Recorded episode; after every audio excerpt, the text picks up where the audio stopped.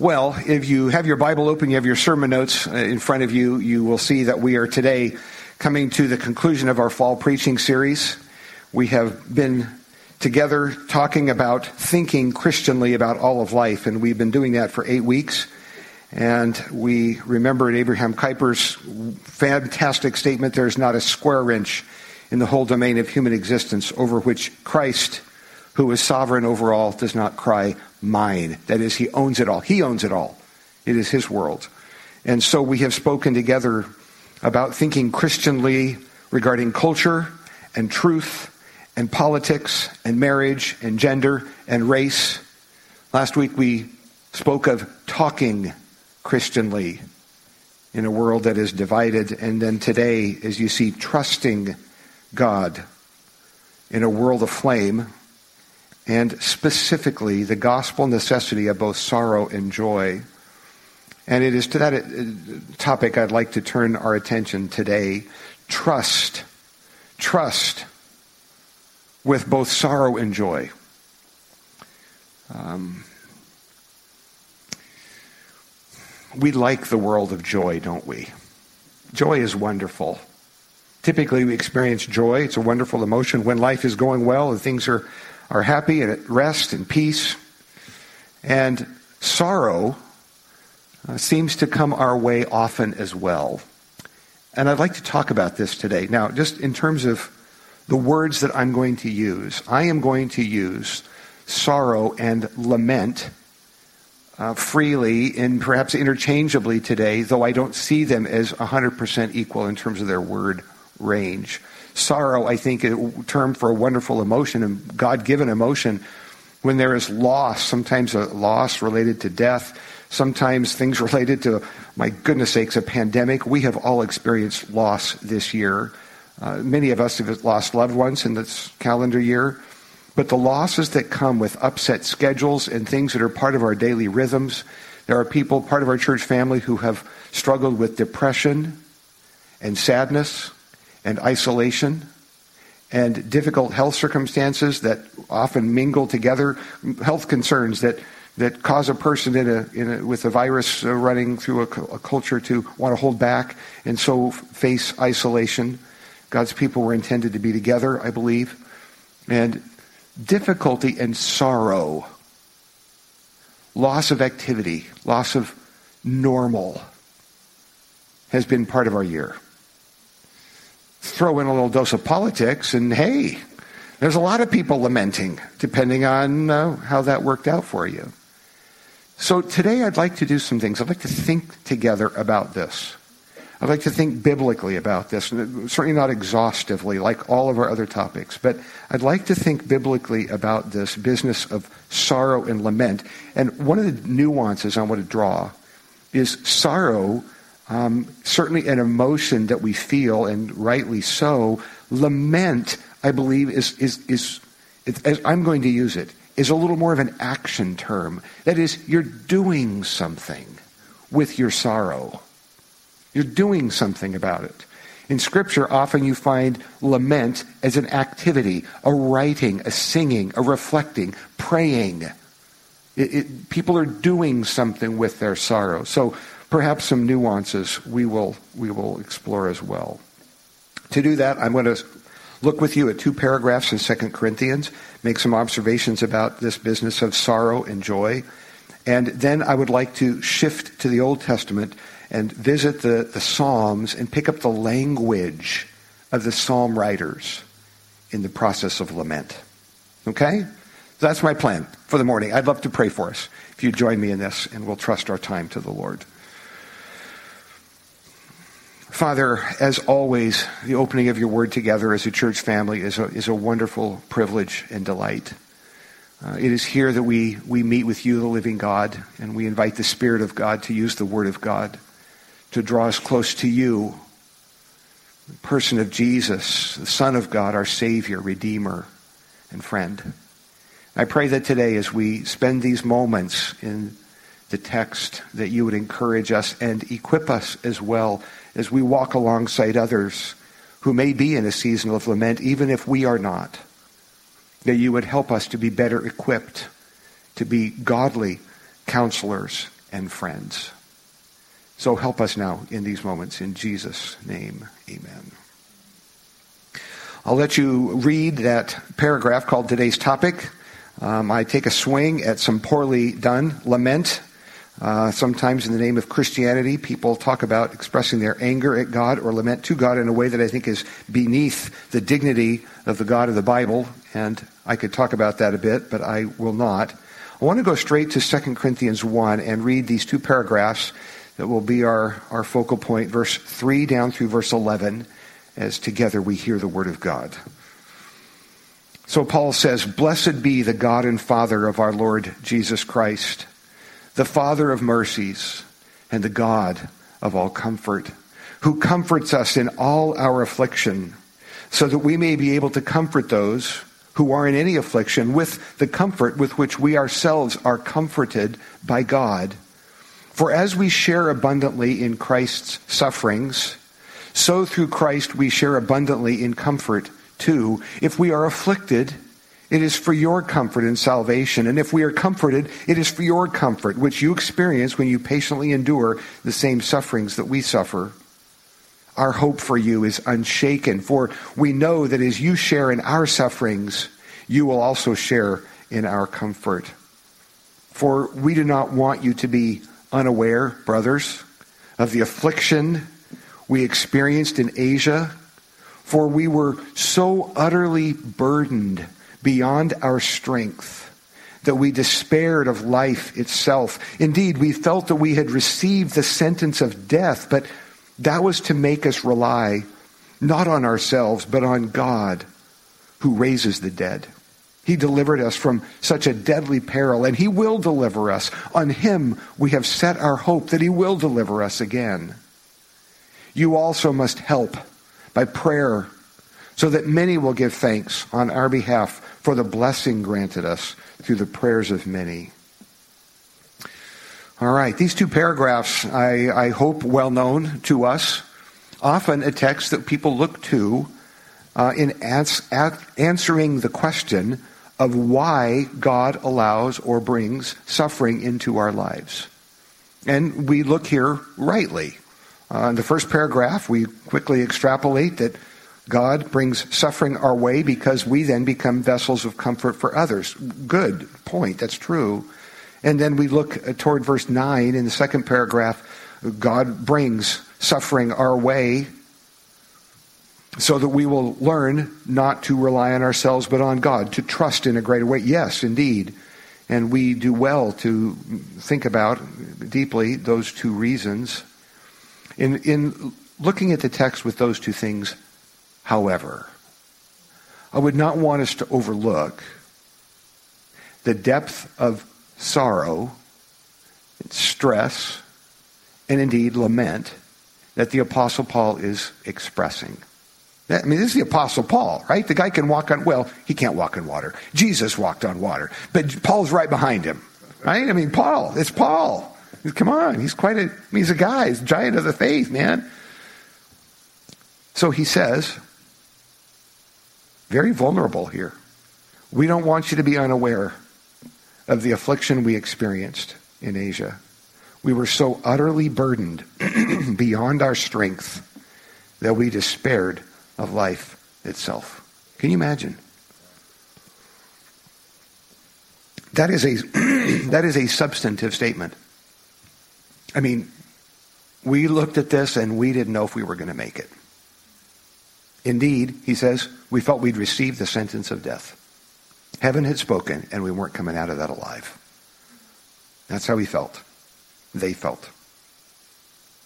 And again, verse 10, he calls it a deadly peril. And then he says, please pray for us. Verse 11. Now, our circumstances are markedly different from the Apostle Paul's. We look at his big list of things he suffered, um, shipwrecks and all kinds of things, and we have not been there. We face other things. And I know that many, whether with larger affliction or small, have felt at some time in some way I'm just not sure I'm going to make it. I don't know if I can carry this. I don't know what to do. I don't know how I'm going to get out of this. Oh God, help. Sometimes that has been uh, brought about by loss or difficulty or stress or family things. Uh, your parents drive you crazy. your kids drive you crazy. Uh, somebody else drives you crazy. Something related to work, health, and you name it. And you say, Oh Lord, this is getting really old. Some of us who have had kids know that as children, they face things that seem like the end of the world to them. Um, spilled chocolate milk can bring lament, can't it?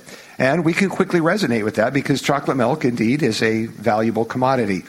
Uh, spoken as a chocolate milk aficionado. Uh, if I spilled my chocolate milk, I perhaps would lament as well. Um, washing that stuff down the drain, cleaning a paper towel. I mean, seriously, I have been known to try to salvage spilled chocolate milk. I mean, it's on the counter, I know, but what are you going to do? I mean, you're not going to throw that stuff away, are you? And we lament when we are young. Our milk is spilled. Woe is us. Life is over. My brother and my sister ate my M&Ms. Woe to me. I'm lamenting. We lament for a lot of reasons. We lament when our things are damaged, when our stuff breaks, when the roof leaks, when the car makes a funny noise and turning up the radio doesn't help. Um, we lament. But I suspect that Paul is not facing spilled milk or a squeaky wheel or a leaky roof. Now, there's other things that cause us to say, Oh Lord, I'm not sure I can do this. Lament. Lament. Um, I want to look with you at these four things, if you look at the sermon notes I have for you. I think these are reflected in this text, and I'll refer here uh, to this text and to others. Uh, and I want to say four statements here about a life of faith, and then later four statements about godly lament. And I, I, I say these things primarily to reassure us as you walk a life of faith. And that's your intent before God. I want to live a life of faith. I want to walk with God here. So I'm saying to us, a life of faith is one that isn't attended by seasons of both sorrow and joy. Both of these fit in a life of faith. And I, I, believe that sometimes in the Christian life we're so captured by the idea of joy, or, listen, we mistake the idea that the Christian life should always be, to use a different word, happy, happy, happy. Aren't you happy today? Are you happy? Are you happy? And if you're not, then my goodness sakes, there's something wrong with your life of faith. You need to, you know, cheer up, like the old chorus, cheer up, ye saints of God. There's nothing to worry about. There's a, there's a chorus by that. I could sing it. I learned it years ago, but I won't. Cheer up, ye saints of God. There's nothing to worry about. Really? A boot. Yeah, you know that song. Yeah, exactly. Nothing to make you feel afraid. Really? Is that true? Huh, I'm not so sure. Seasons, I say, of both joy and sorrow. Now, uh, reflect with me here. Uh, sometimes they come as separate seasons. Uh, maybe a loss of a loved one, and you are you find yourself in a season where you're just sad, rightfully so. You're grieving. And it, there's a marked season. Sometimes you, you're in a different place and just everything seems to be clicking on all cylinders. I know it lasts about three minutes, but nonetheless, treasure it when it comes. May I say, seasons sometimes are distinct, but, but more often, these seasons overlap, don't they? Mingling, the songwriter says, mingling toil with peace and rest, old hymn. More often, they're both. So there's joy and there's sadness and sadness, sadness and joy and lament and, and excitement and pleasure and, and sadness and lament again. And this is the life of faith. I, I want to disabuse us of the idea that a life of faith, really trusting God, means that you hurry up through those seasons of lament and just trust God more. Maybe you do need to trust God more. You might. But trusting God more doesn't mean that you ought not be sad you understand. That's really what I want to push on. Now, I, I, look with you quickly to turn a page to 2 Corinthians 6. I put that that text in, embedded here. And I, am going to just browse it with you and focus on verse 10, if I may, for the sake of time. Paul is talking about his own life. Second Corinthians is a very uh, personal and vulnerable book. Uh, and he is contrasting, starting verses 3 and 4, the, the experiences of life. And he says, We lived these before you. And in his listing, he addresses things of difficulty, like verse 5 beatings, imprisonment, riots, labor, sleepless nights, hunger, bad things. Who likes that? That's the sorrow part. And then he lists good things purity, knowledge, patience, good speech, the Holy Spirit. So joy, joyful things. And then he comes to verse 10 and he's setting back and forth the, the good, the difficult, and back and forth. And he says, as sorrowful, yet always rejoicing. Again, I would suggest to you that both of these belong in a life of faith sorrow and rejoicing. I gave you a couple of other texts here supporting my phrase pain and sadness are not necessarily evidence of God's displeasure or lack of trust. And yes, indeed, we quickly would say, according to the book of Hebrews, there are times that God disciplines his children, and there is sorrow that sometimes comes when we disobey God, indeed. But I am saying here that not all seasons of sadness and all, not all pain is an evidence of God's displeasure or discipline or your lack of faith. Sometimes they come from the hand of God. Sometimes we lament not because we asked for it, but because we live in a broken world and things hurt. And I find that reflected, of course, in Job 37 3. I like it in the NAS, uh, the way it's phrased a little bit better. Uh, whether for, I'm going to misquote it, I realize, whether for his world loving kindness, etc., he causes it to happen. John 9 3 is another example of this, where you find Jesus interacting with the man born blind, and people quickly looked at him and said, Who sinned? Who sinned that this would be so? And Jesus says, No, it isn't that at all. It's for the glory of God. God has a purpose here. This isn't because anybody sinned. So I'm pressing back at the idea that seasons of difficulty would automatically mean because you asked for it or you didn't trust God enough. Second little bullet point a life of faith does not need to hide sadness, nor should sadness be shamed by other well meaning Christians. I so appreciate the vulnerability of the Apostle Paul in this book. If you read 2 Corinthians just thinking about emotion and sadness and Paul being uh, vulnerable, you'll find a lot to, in this book. It's here a lot. And you certainly see it in verses 8 and 9 as we've read it. Um, there's no need to hide sadness. I remember as I think about sadness uh, in my own life, uh, there are moments, seasons, occasions that quickly come to my mind, some that you easily speak of and others that you do not. Um, I remember 2002 as a season of sorrow and lament and difficulty um, on several fronts.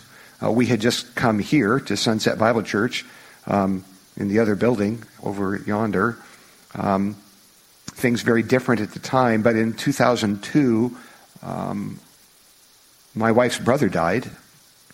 And of course, that brings all kinds of upset to a family, young. Um, a, a, lot uh, involved in that. That was followed right on the heels of that with four months or so of difficulty within the church meaning church discipline and confrontation and sin and some stuff to deal with that was really hard. And it meant some meetings with that were difficult and painful, and people yelled at one another. And I was there, and I didn't like it at all. But it had to be done. And it involved confrontation and a whole manner of things. And then after that, my dad died. It was a great six months. Huh all the issues of that. I remember that, I think it was that spring, having lunch with a couple other pastors, one of whom, of course, the hosting of the, the, the lunch, older guy, um, older than me, that is. And, um, you know, he's asking the question, how y'all doing? What's going on? And I, I don't know what I said, but I said something about, you know, this is really lousy. And his diagnosis, I'll never forget it. He said, Jay, you know what? You're sad. I kind of knew that.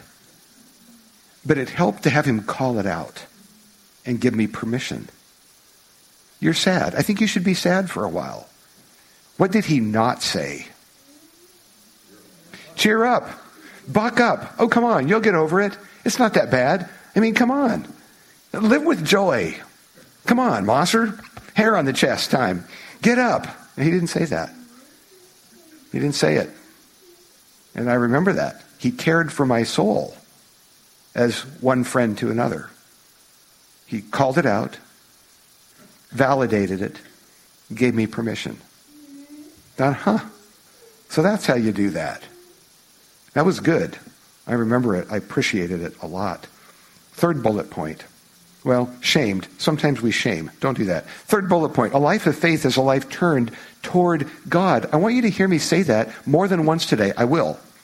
It'll come up again.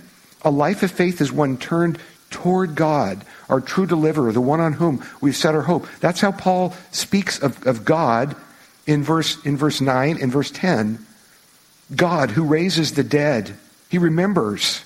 He's turned toward God, not away from him. He doesn't have his back toward God. He's turned toward him. He is the one on whom we've set our hope. He'll deliver us. If anybody can deliver us, it's God. So, so you, you understand this, right? Often you, you, you, you steer a car by where it's aimed. It's cool that way, isn't it? You have a steering wheel. You, you point it some direction. You learn that when you're young and you watch your parents drive. That's how you get it to go someplace. In our lives, when we sorrow, when we lament, we can turn one way or another. We can turn toward God or we can turn away from Him. There's a difference, isn't there? And I am saying in the life of faith, it isn't that you get rid of lament or sorrow, it's that you turn yourself toward God and you lament or sorrow in his presence. Again, we'll talk about how you do that in a minute. But you, you do this in the face of God rather than away from him in anger. Now, Paul does that. I'm just saying, he does. Right here, what we're going to see in the Psalms in a minute. Paul does it. He is the one who will deliver. I know he will. My confidence is in him. I'm holding on. I'm holding on to him. A life of faith, I say, is lived in community, or should be, I think, best, I should have inserted. A life of faith is best lived in community, both in sorrow and in giving thanks. It's better to, to, to give thanks um, with people uh, if you're watching an exciting football game and it's nip and tuck, it's kind of miserable if you're by yourself. I mean, you jump up and down and no one cares. There's no one there. Much better to jump up and down and high five and eat bean dip with, if you must, with friends. Same thing with sorrow. And I don't know how that, that's kind of an individual thing. Some of you are better oriented at grieving or lamenting or walking through difficulty with a group. Maybe that's your community group or something. Others of you, it's with a close friend. Maybe it's a spouse. Maybe it isn't a spouse because maybe the spouse is the one you're lamenting. That's not funny. maybe it's another person. Maybe it is a, a friend who understands you and knows you. And you lament. And Hopefully, that person doesn't try to fix you. They don't view it as their job to get you to snap out of it, but they commit to walking with you. Now, there's a value. I remember reading a book by Joe Bayly. Um, Joe Bayly, pastor and so on, he, he lost a child, a son. And he, one of his books, he reflects on the chaos of that day his people came and told him these things, and he sat there. And some came into his life and, and spoke to him, read things to him, and, and kind of, you know, patted him on the back. And he says, in his own words, I wish they would leave. Then he says, Another came and sat beside me, said a few things simply, a person who was able to be present prayed for me briefly, and left. And I wish they had stayed. See, So in lament, often we're not looking for someone to come along and help us to snap out of it, but a person to walk beside and care for our soul. That's good. That's good. I'm saying this in this first category. A life of faith does not shun seasons of sorrow or lament. A life of faith is attended by both. Both come from the hand of a loving God. Now, I want to shift to this next section, and here, if you would turn back with me to the Psalms. There are, I've listed five. I'll make stops at six. To know the Psalms is to hear the language of lament often because there are a lot of psalms that are psalms of lament. Some of them are psalms of community lament, um, a group, uh, the community. The book of Lamentations, of course, is an amazing example of a lament.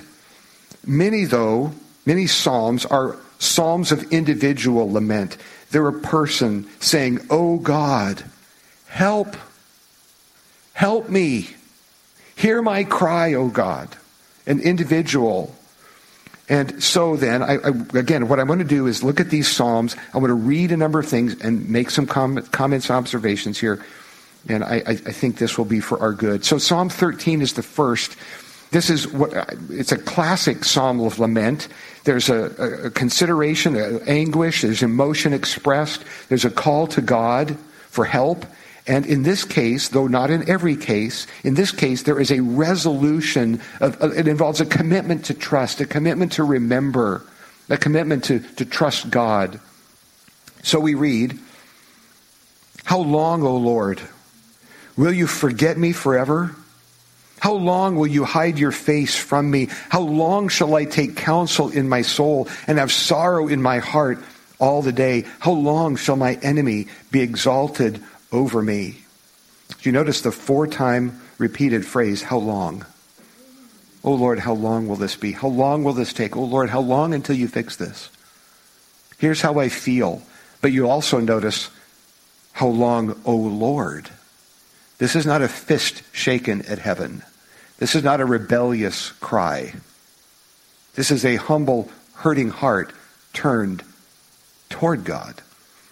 Consider and answer me, verses 3 and 4. Consider and answer me, O God, O Lord my God. Lift up my eyes, lest I sleep the sleep of death. You hear that? I don't know if I'm going to make it. Lest my enemies say, I prevailed over him. Lest my foes rejoice because I am shaken.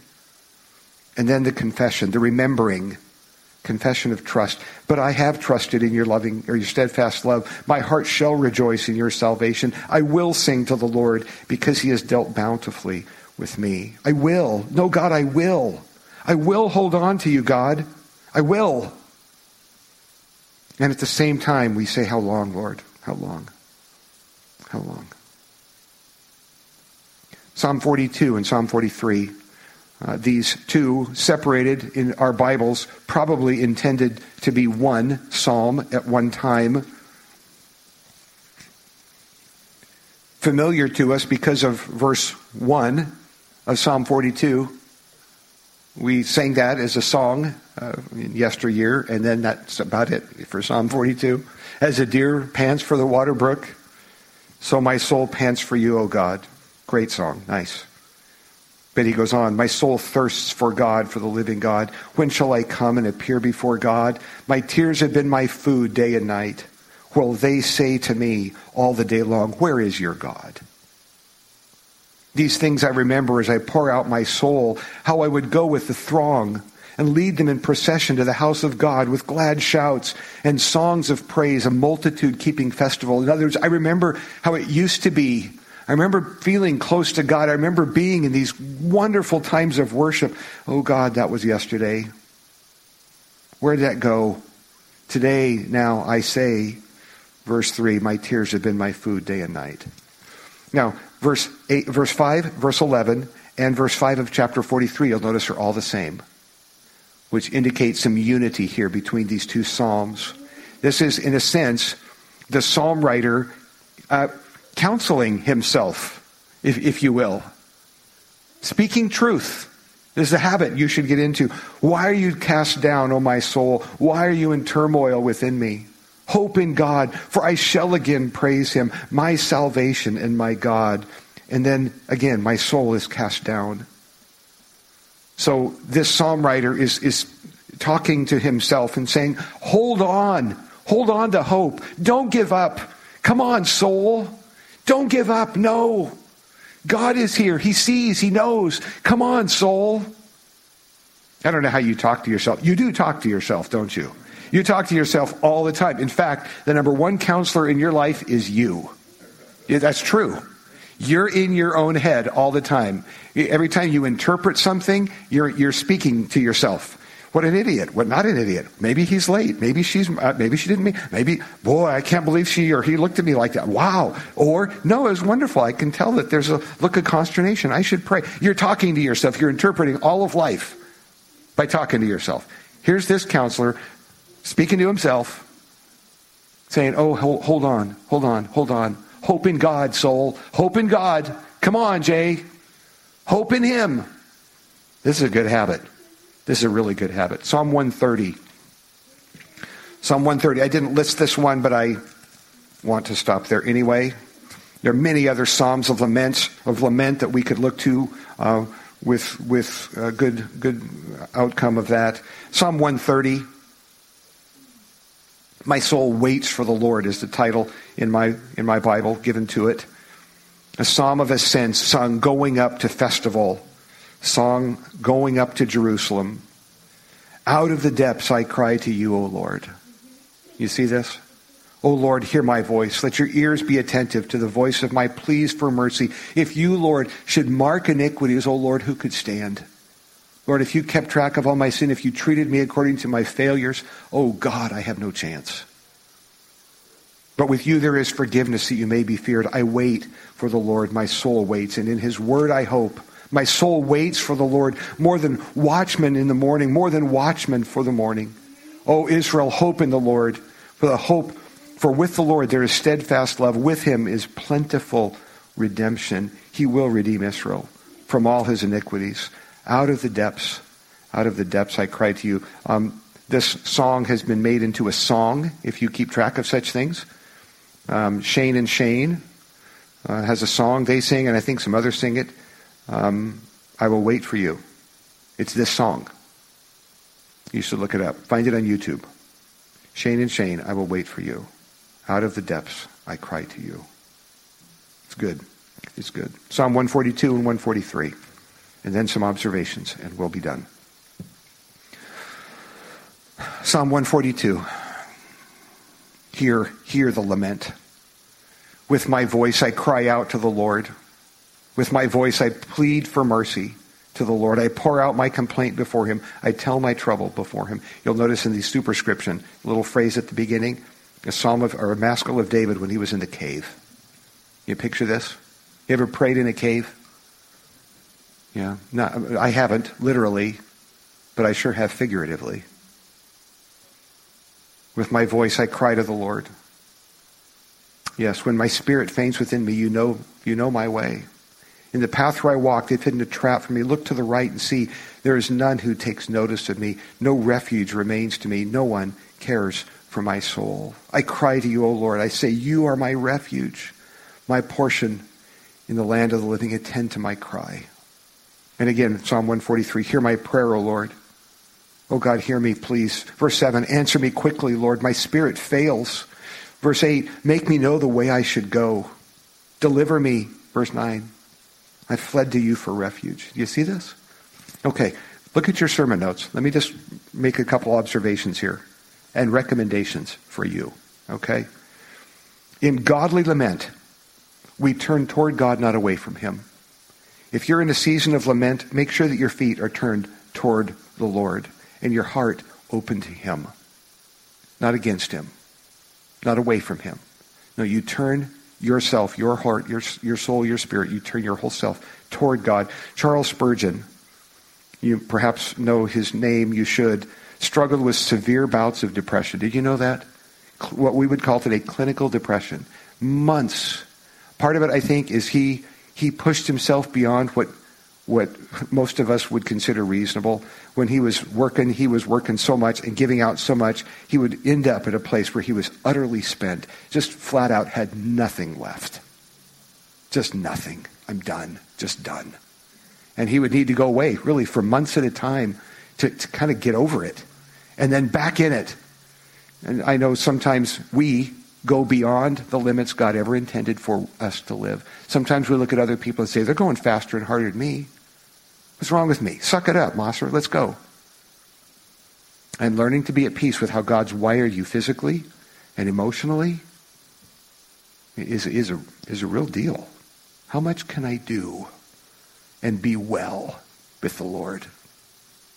Well, Charles Spurgeon ran out of gas often. In godly lament, we turn toward toward him. Second, in godly lament, we honor God. We do not accuse him of evil or shake our fists at heaven. We do not put ourselves in God's place or demand things. It's one thing to say, oh God, help, and another thing to say uh, it, in anger to God, do it this way. Do it this way, God, you owe me.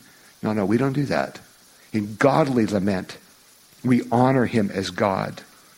Um, I think of Job here, and God's rebuke that you find delivered at the beginning of chapter 40, where God says this Will the fault finder contend with the Almighty?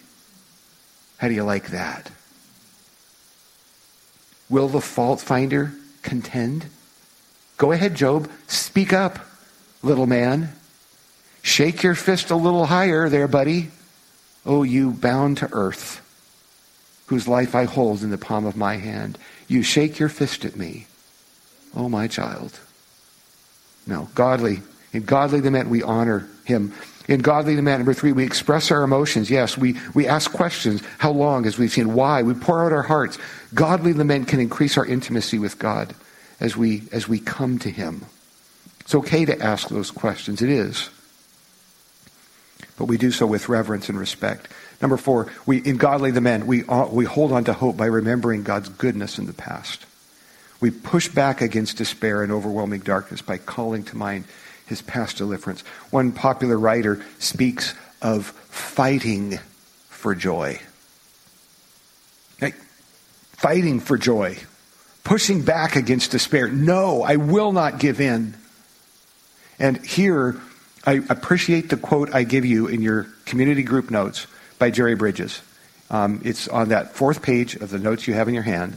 There's a quote from this book called Trusting God, and it's a good quote. You should think about it. Jerry Bridges says, Trust is not a passive state of mind. It's not like you sit there like a piece of jello. There, I'm just trusting God. No, no, it isn't. It's a vigorous act of the soul by which we choose to lay hold of the promises of God and cling to them despite the adversity that at times seeks to overwhelm us. I believe he wrote that as his first wife was facing cancer and soon to die. Trust is not passive, it is active. So hold on to God. Hold on to God. I want to close with this. See the bolded statement there in your sermon notes? Nowhere is this more evident than in the gospel story of Jesus. Indeed. When you wonder if you can make it, when you wonder if God is present, you look to the gospel every single time. That's what you do. You look to the gospel. Romans chapter 8, verse 31 is a place to start, where Paul says, What then shall we say to these things? Remember this? If God is for us, who can be against us? He who spared not his own son, but delivered him up for us all, how will he not also with him freely give us all things? See, there's hope. There it is. If God is for us, who can be against it? How do you know God is for me?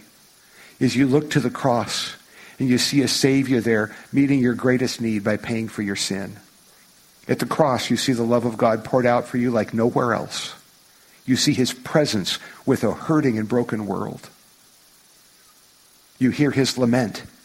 My God, my God, why have you forsaken me? In the words of the psalmist. When you wonder if God is for you, look no further than Jesus. Look to the gospel. Look to the gospel. Whole number of things there under hearing and responding to God's word. I would love to have you consider, look through, pray through, talk through before your community group meeting. Um, but I would love to pray for us. Would you stand with me as we close our time in prayer?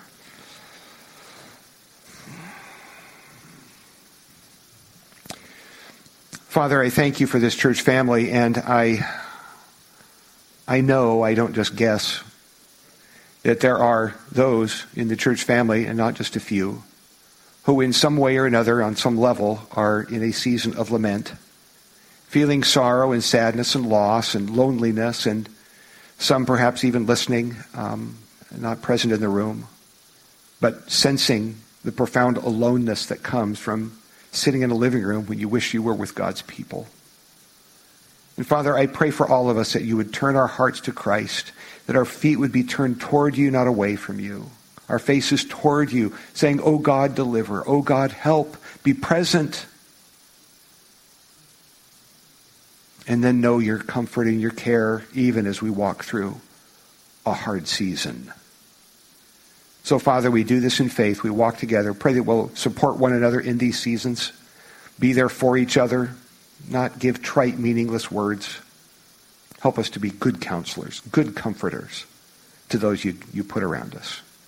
Thank you for the gospel. Thank you for Jesus. And we pray together in his name. Amen.